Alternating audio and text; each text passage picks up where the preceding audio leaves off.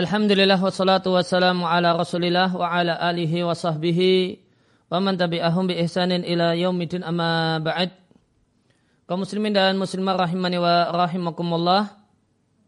Mulai kesempatan pagi hari ini kita akan membaca dan mentelaah sarah tafsir suratul fatihah dan kisarul mufassal yang Ya, matan dan sarah dua-duanya adalah karya Syekh Saleh Ibn Abdullah Ibn Hamad Al-Usaimi Hafizahullahu Ta'ala.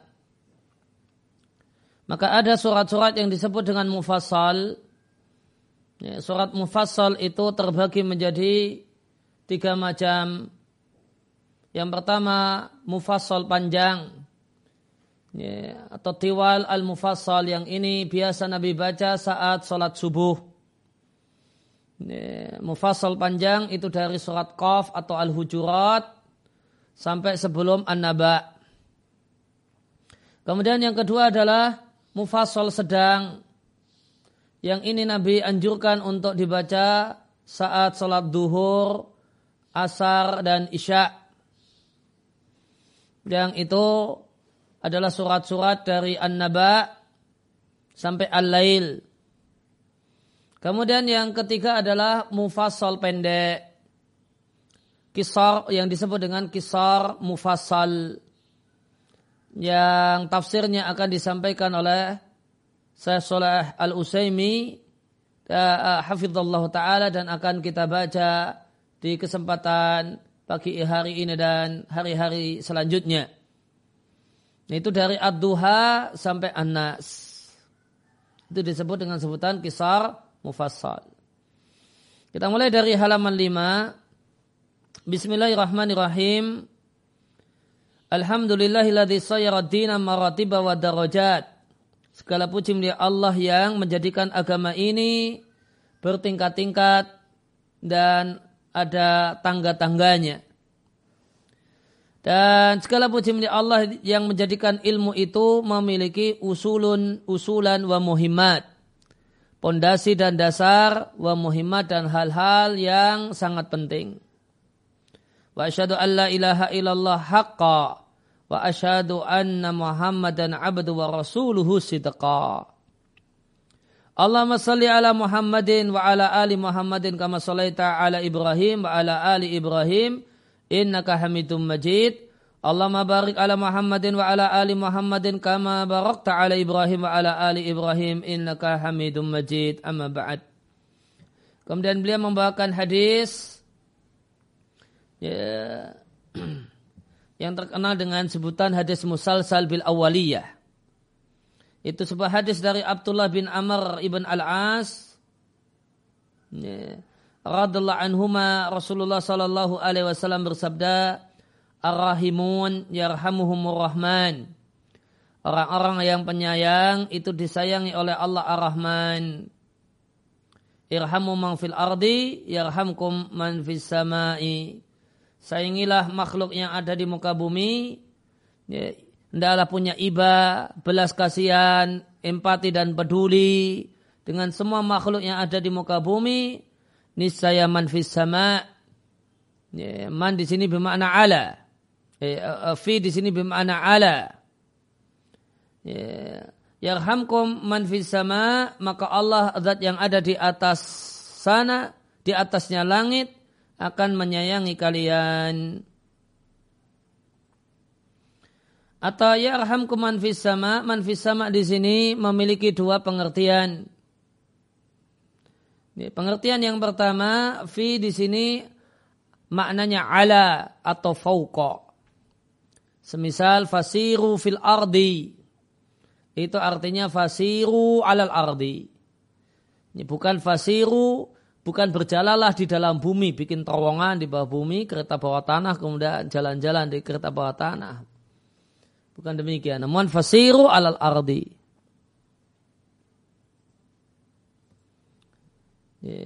Maka uh, sehingga fis sama artinya alas sama atau fokus sama di atasnya langit yang ketujuh.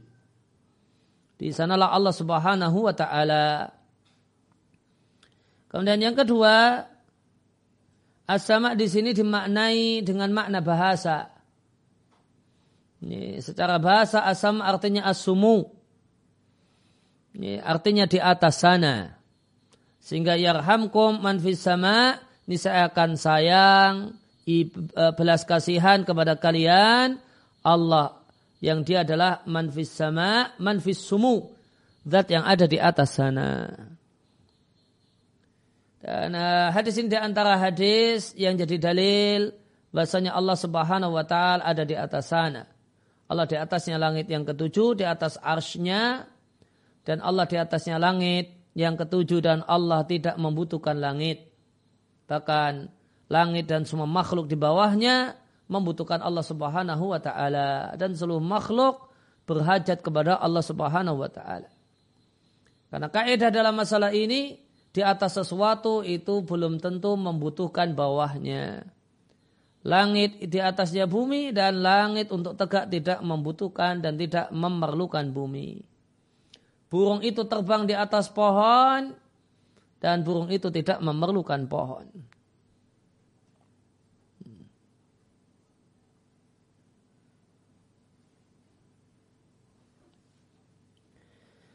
Kemudian hanya hanya uh, hanya orang-orang yang penyayang yang akan disayangi oleh Allah Zat yang Maha Penyayang.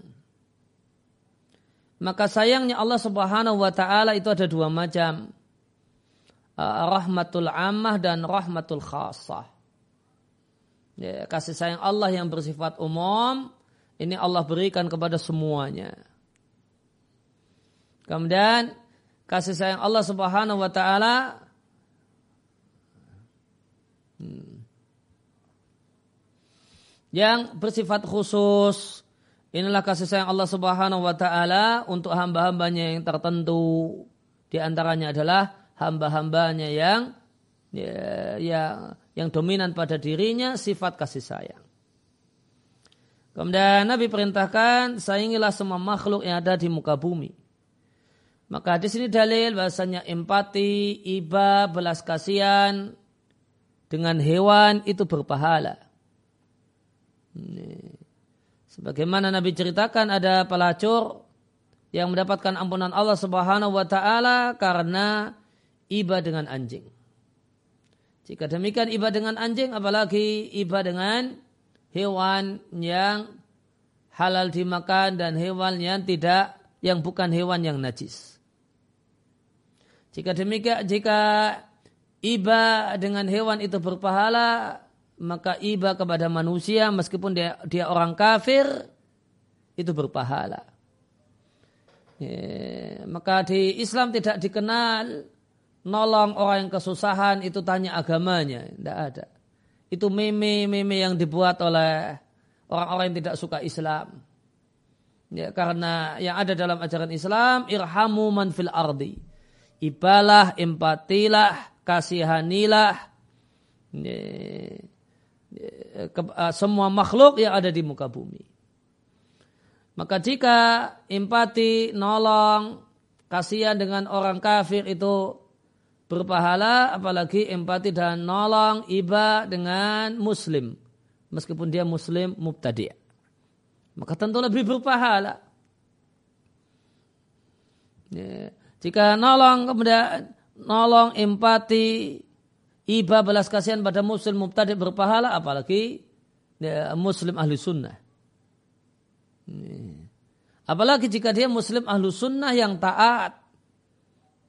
Karena muslim ahlu sunnah itu ada yang tak, ada yang taat, ada yang bandel.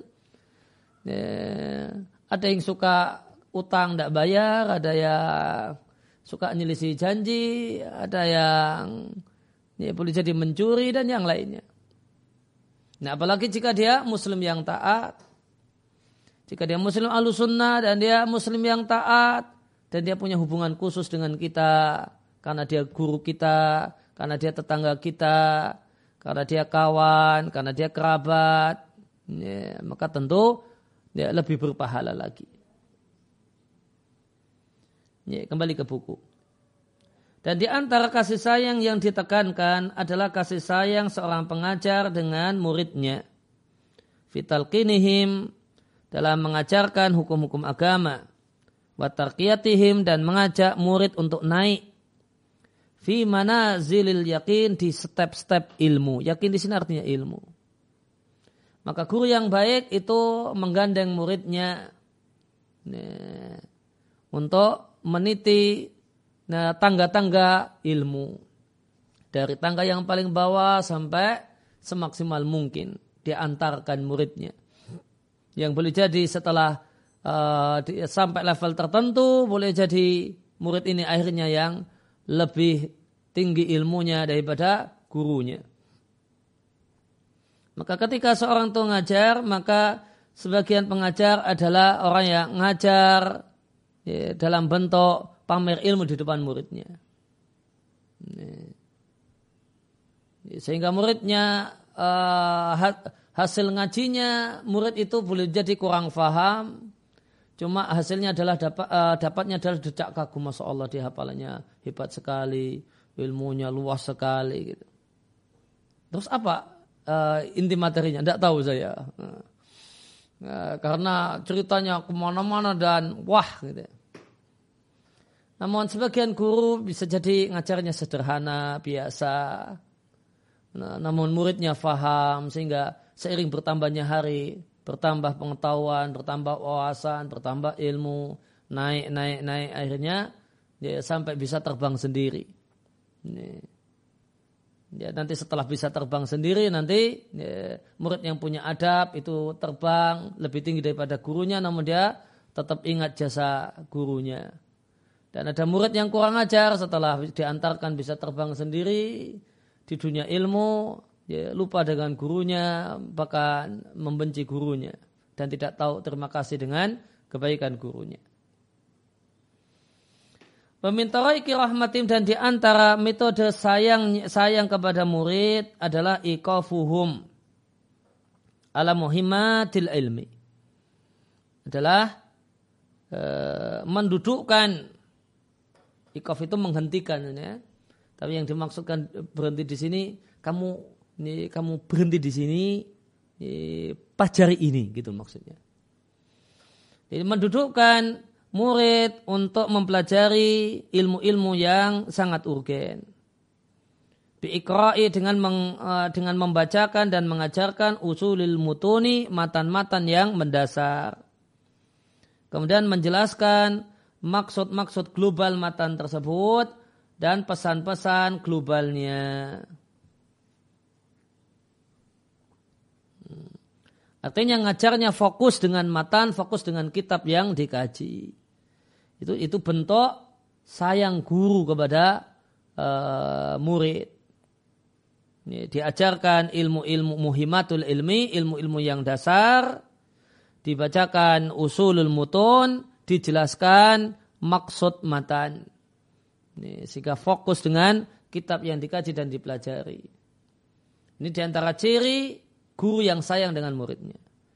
Ini, kalau guru yang di antara uh, ya, kalau guru yang uh, kemudian ketika kaji kitab malah banyak cerita tambahnya ke sana kemari sehingga uh, muridnya bertejak kagum dengan ilmunya, namun tidak fokus dengan apa yang diajarkan, ini rasa sayangnya dengan murid itu berbeda.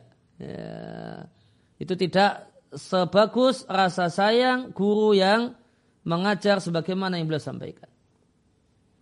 Tujuannya supaya terbuka dengan cara belajar demikian, terbukalah para pemula talaqiyahum dalam belajarnya. Dan orang yang sudah menengah dalam ilmu mendapatkan hal yang mengingatkan mereka. Dan orang yang al-muntahun yang sudah level tinggi dalam ilmu mengetahui ila tahqiqi masailil ilmi hasil telaah berbagai macam permasalahan dalam ilmu. Ini, karena ya guru yang baik ketika itu ketika dia mengajar dia sampaikan uh, tahqiq masailil ilmi. Sehingga al-muntahun Orang yang ilmunya tinggi sekalipun duduk di majelis itu tetap mendapatkan manfaat. Kenapa? Karena semangat guru memberikan kepada muridnya hasil telaah, hasil kajian, kesimpulan setelah uh, tahqiq, kesimpulan hasil telaah dari berbagai macam referensi, pengalaman dan uh, wawasan yang dimiliki oleh gurunya, perasannya itu dia yang disampaikan ketika ngajar.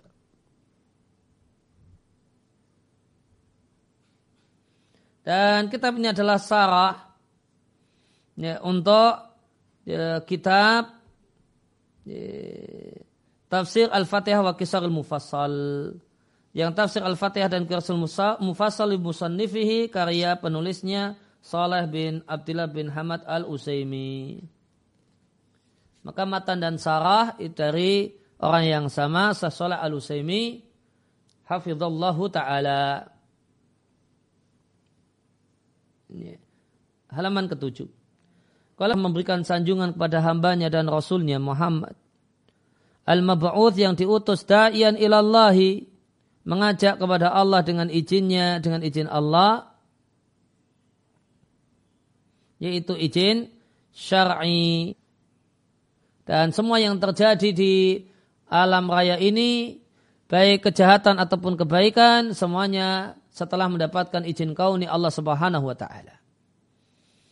Sedangkan semua yang ditetapkan sebagai hukum dan aturan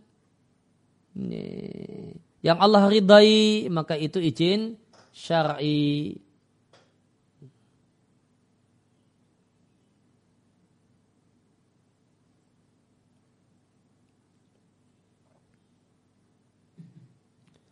Sirajam wa sirajam munira dan lentera yang bercahaya. Demikian juga untuk keluarganya dan para sahabatnya. Dan semoga Allah memberikan keselamatan yang banyak untuk mereka semua. Amma ba'du. Fa'ina ma'rifata ma'ani kalamillahi. Maka mengetahui pesan dari uh, perkataan Allah. Wal israf dan melongok dan melihat. Ala maknun yang tersimpan dari petunjuk Allah adalah aulama adalah perkara yang paling utama udemina fihi an-nadhar. Di sarahnya dimaknai dengan utila fihi an-nadhar. Seorang itu berlama-lama melakukannya, berlama-lama uh, melihatnya. Dan digerakkanlah untuk itu al-fikar, pikiran. Fabihi karena dengan mengenal dan mengetahui makna dan pesan firman Allah terwujudlah bagi jiwa rohataha kenyamanannya dan hati pun tahuzu mendapatkan ketenangannya. Allah ingatlah bahasanya surat-surat yang kisah mufassal alatif yang sedikit cuma dari ad-duha sampai akhir mushab asy-syarif mushab yang mulia adalah sasaran perhatian mayoritas kaum muslimin untuk dihafal. Modal orang berani jadi imam di masjid-masjid kaum muslimin itu kalau sudah hafal kisah mufassal. Minimal punya bekal apal ad-duha sampai anas. Kalau cuma apal al-ikhlas, al-faq dan anas sampai-sampai dihafali orang, ah, malu orang. Nah, ini nanti uh, nanti rakaat pertama nanti al-ikhlas ini. Nah, nanti rakaat kedua nanti anas ini. Tapi kalau punya aduha sampai anas, ah, orang pede untuk jadi imam. Karena banyak pilihan yang dibaca. Atau cukup banyak pilihan yang dibaca. Kenapa itu jadi sasaran hafalan mayoritas kaum muslimin likisari ayatiha? Karena ayatnya pendek. Wa udu bati siyaqiha dan enak rentetan rentetannya, rangkaiannya. Ditambah walikulin masing-masing surat punya fadilah khusus kelebihan secara yang spesial. Wal maqasidu mansusah dan maksud yang diharapkan. Fahiyah maka kisar mufassal itu hakikatun layak untuk tafahum diupayakan untuk dipahami kandungannya jadi roton dan layak bita'allum untuk dipelajari. Wahada dan buku ini adalah tafsir ringkas untuk sejumlah ayat yang telah disebutkan. Karakter dari buku ini yakrubu tanawuluhu mudah dicerna. Yashulu ta'amuluhu mudah untuk direnungkan. Koyatuhu aku tulis buku ini dengan berharap agar dia memberikan manfaat yang sempurna dengan mencari keberkahan yang luas. Mustaftian dibuka dengan tafsir Al-Fatihah. Karena tafsir ini, karena surat Al-Fatihah memiliki mim maqamin azim, kedudukan yang mulia. Eh, dan posisi yang mulia. Wallaha as'alu. Hanya kepada Allah aku meminta keselamatan dari ketergelinciran dan terjaga dari perkataan dan perbuatan yang jelek. Qala syarih wafakahullah. Maka musannif wafakahullah memulai bukunya tafsir kisah mufassal dengan basmalah, hamdalah, kemudian salawat dan salam untuk Muhammad sallallahu alaihi wasallam, keluarganya dan sahabatnya. Ada empat. Basmalah, hamdalah, salawat, salam. Wahaula'il arba dan empat poin ini adalah itifakon disepakati oleh para ulama adalah bagian dari adab menulis buku. Kemudian uh, penulis menyebutkan anna ma'rifata kalamillahi wa israfa ala maknuni hudahu. Israf dimaknai dengan al-itila' mengetahui apa yang tersimpan di dalamnya berupa hidayah. Ini maknun diambil dari kata-kata al-kanni artinya al-idhikhar simpanan, al-ikhfa dan disembunyikan.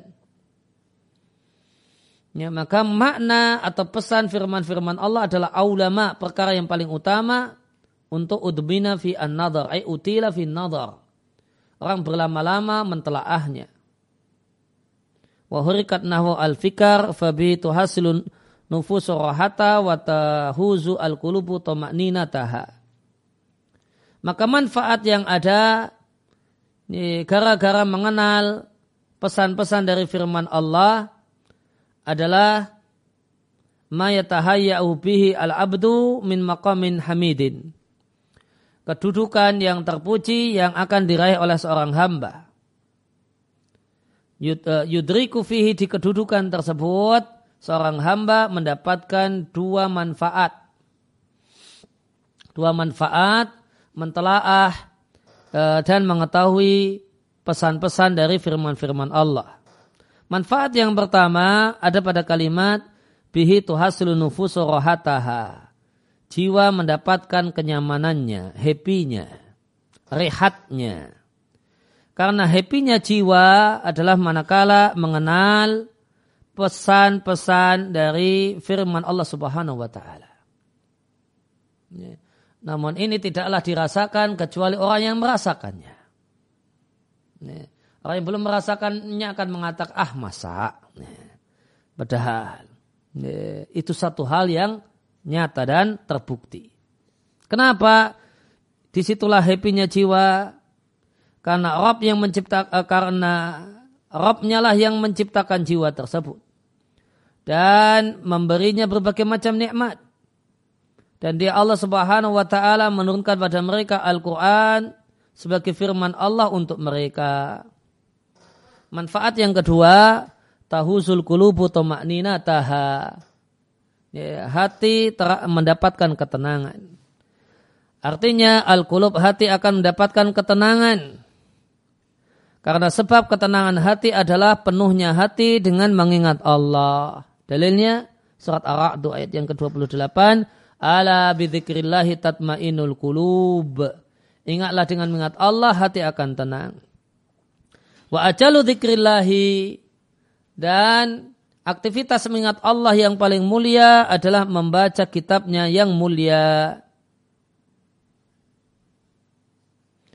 Wa madzakarahu dan apa yang disampaikan oleh penulis wafaqahullah bahasanya mengetahui pesan-pesan Al-Quran itu akan menyebabkan bisahibiha orang yang melakukannya tusyrif mengetahui kandungan hidayah hidayah atau petunjuk yang tersimpan. Tusib artinya tutalli'uhu. Menyebabkan dia mengetahui mafi minal huda hidayah yang terkandung di dalamnya. Ya, maka di dalam Al-Quran terdapat hidayah. Dan hidayah Al-Quran itu ada dua macam. Yang pertama, hidayah yang bersifat umum untuk semua manusia. Yang kedua adalah hidayah yang bersifat khusus dan spesial untuk orang-orang yang beriman. Apa beda dua hidayah ini? Beda di antara dua hidayah ini, hidayah yang bersifat umum itu fungsinya untuk menegakkan hujah. Sedangkan hidayah sehingga manusia tidak lagi punya dalih di hadapan Allah, kenapa bermaksiat? Kenapa durhaka? Kenapa kafir? Kenapa musyrik? Sedangkan hidayah yang bersifat spesial itu eh, fungsinya adalah liidahil mahajjah untuk menjelaskan jalan menuju Allah supaya jalan tersebut demikian gamblang dan terang. Maka Al-Quran punya dua fungsi. Yang pertama hujah Allah untuk makhluknya. Sehingga makhluk, misalnya manusia tidak lagi punya alasan durhaka kepada Allah Subhanahu wa taala. Tidak bisa berkata di akhirat, "Ya Allah, saya durhaka karena saya tidak tahu kalau semacam ini tidak boleh." Kalau semacam itu musyrik, semacam ini kekafiran. Kemudian fungsi Al-Quran yang kedua ini untuk orang yang beriman, al-muwaddihu li siratil mustaqim. Memperjelas ya, jalan Allah yang lurus dan agama Allah yang lurus yang dibawa oleh sang Nabi Shallallahu Alaihi Wasallam. Ya. Dan taulu ya, kembalilah manfaat manusia dengan Al-Quran. Kalau untuk umumnya manusia manfaat dan fungsi Al-Quran adalah ingkitau hujaj. Putus sudah hujah mereka di hadapan Allah. Sedangkan orang-orang beriman, maka yang mereka dapatkan dari Al-Quran adalah manfaat yang besar untuk masalah dunia dan akhirat. Karena tidak ada sesuatu yang lebih manfaat bagi orang yang beriman dibandingkan Al-Quranul Karim.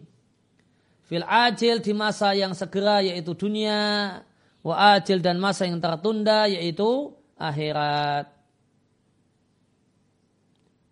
Kemudian penulis menyebutkan tentang ya, bahasanya kisah mufasal itu jadi sasaran perhatian mayoritas kaum muslimin. Dan beliau jelaskan bentuk perhatiannya adalah hifdon dengan menghafalnya. Maka mayoritas manusia dari umat Islam hafal. Ya, surat-surat ini, surat kisah mufasal Ad-Dua sampai An-Nas. Dan hafalan ini adalah hafalan adalah bisa kita katakan standar orang awam, muslim awam. Standar keilmuan muslim awam itu di antaranya adalah hafal surat Ad-Duha sampai An-Nas. Ini standar uh, ilmu muslim yang awam. Sebagaimana yang bisa kita tangkap dari kitab Durusul Muhimmah li Ammatil Ummah karya Syekh Abdul Aziz Ibn Bas rahimallahu taala. Beliau sampaikan bahasanya amatin nas orang awam itu ya, perlu mengerti dan hafal ad-duha sampai anas. Maka standar minimalis ilmu orang awam. Ini ilmunya orang awam bukan ilmunya santri, bukan ilmunya uh, pelajar agama adalah hafal ad-duha sampai anas. Dan semestinya bukan hanya hafal namun juga plus tahu kandungannya. Wa alala kemudian beliau sebutkan, beliau berikan alasan kenapa mayoritas kaum muslimin punya perhatian besar untuk menghafal kisah mufassal. Karena dua alasan. Pendeknya ayat-ayatnya, enak rangkaiannya, rangkaian ayatnya. Maka ada dua alasan. Yang pertama ayat-ayatnya pendek. Yang kedua rangkaiannya itu azbun enak dan nyaman. Ditambah poin yang ketiga maktaro Nabi Dalika ya, tergandeng dan melekat padanya, menggandengnya, melekat padanya sejumlah fadilah-fadilah khusus. Dan tujuan-tujuan yang mulia dengan beliau katakan walikullin fadailu maksusa wa maqasidu mansusah. Kemudian penulis mengat, uh, penulis mengatakan faya hakikatu bitafahum. Maka kisah mufassal itu hakikatun layak untuk tafahum. Kita berupaya untuk faham. Ya, maknanya mahalun mu'azzamun. Dia adalah sasaran yang sangat-sangat agung untuk mendapatkan perhatian perhatian berupa dipahami. Setelah perhatian untuk dihafal, maka sangat penting untuk mendapatkan perhatian dengan dipahami. Jadi roton bita'allum layak untuk dipelajari. Ay mustaqarun hamidun. Tempat yang terpuji. li tolabil ilmi untuk kegiatan mencari ilmu, mengetahui pesan-pesan yang terkandung di dalamnya. Maka mengetahui pesan-pesan ya, surat-surat mufassal ada min a'dami mayuntafa'u bihi. Ya, termasuk hal yang paling penting untuk diambil manfaatnya dalam tafsir Al-Quran. Maka tafsir Al-Quran yang uh, penting untuk dipelajari adalah mufassal. Mufassal itu qaf atau al-hujurat sampai an-nas. Wa aulahu dari sekian banyak mufassal, yang paling utama adalah kisar mufassal. Kenapa? Karena alasan yang telah disampaikan, qaddama lima qaddama dzikruhu. Karena alasan yang telah disebutkan yaitu surat mufassalnya adalah sasaran perhatian mayoritas kaum muslimin. Maka siapa yang roma ay aroda, siapa yang ingin untuk mendapatkan bagian yang lengkap dari ilmu tafsir, maka hendaklah dia iktana perhatian dengan tarafaihi dua ujung musab Al-Quran.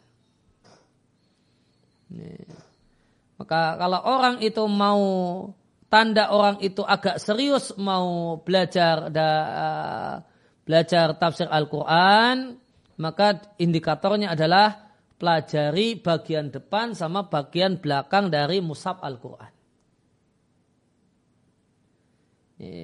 Bagian belakangnya apa? Mufassal. Qaf sampai Anas. Bagian depannya ya Al-Fatihah dan surat Al-Baqarah. Ini siapa yang ingin kata beliau mendapatkan hadzan jami'an bagian yang lengkap dari tafsir. Maka orang yang serius mau belajar tafsir itu diawali dari ya, semangat untuk belajar bagian depan sama bagian belakang dari ya, dari musab Al-Quran. Ya, pelajari tafsir surah Al-Fatihah dan Al-Baqarah, kemudian mufassal. Dan mufassal yang paling penting, kisar mufassal. Beliau katakan, kenapa? Ya, kalau mau serius belajar tafsir Al-Quran maka perlu belajar detail dua bagian ini. Karena mufassal yaitu qaf sampai atau hujurat sampai anas itu mengumpulkan mayoritas hal-hal yang berkenaan dengan khitab syar'i, ajaran syariat, al-khabari yang berupa berita.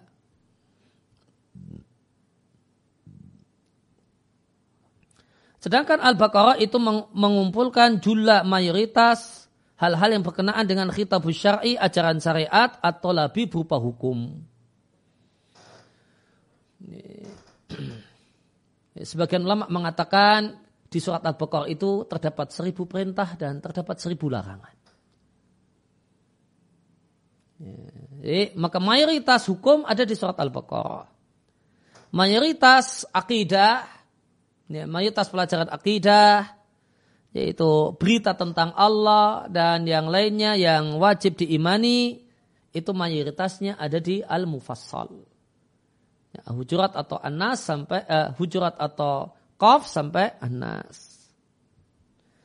Faman wa'a siapa yang menguasai ya, ilmu tafsir, son atau tafsir, ilmu tafsir dengan dua sisi ini syarat lahu mukna, muknatun fihi.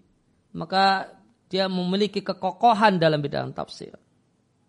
Wa amkanau dan memungkinkan baginya ayabni ala tahsilillah ditalakahu untuk membangun ala tah, e, membangun ala tahsilihi tahsililladhi kegiatan belajar yang talakahu yang dia pelajari dari guru-gurunya fi hadani dimulai dari hadani tarafaini. Dua sisi ini terlebih dahulu. Maka bangunlah bangunan ilmu tafsir dimulai dari belajar dengan guru pada dua uh, dua bagian uh, ini. Tafsir surat Al-Baqarah dan tafsir surat-surat Al-Mufassal. Thumma dzakara uh, annahu zada ma minhu min ghairi al-mufassal. Kemudian penulis menyebutkan dia tambahkan uh, surat yang labuda minhu yang harus selain al-mufassal yaitu al-fatihah. Kenapa? Fal-fatihatu likuli khairin fatihatun.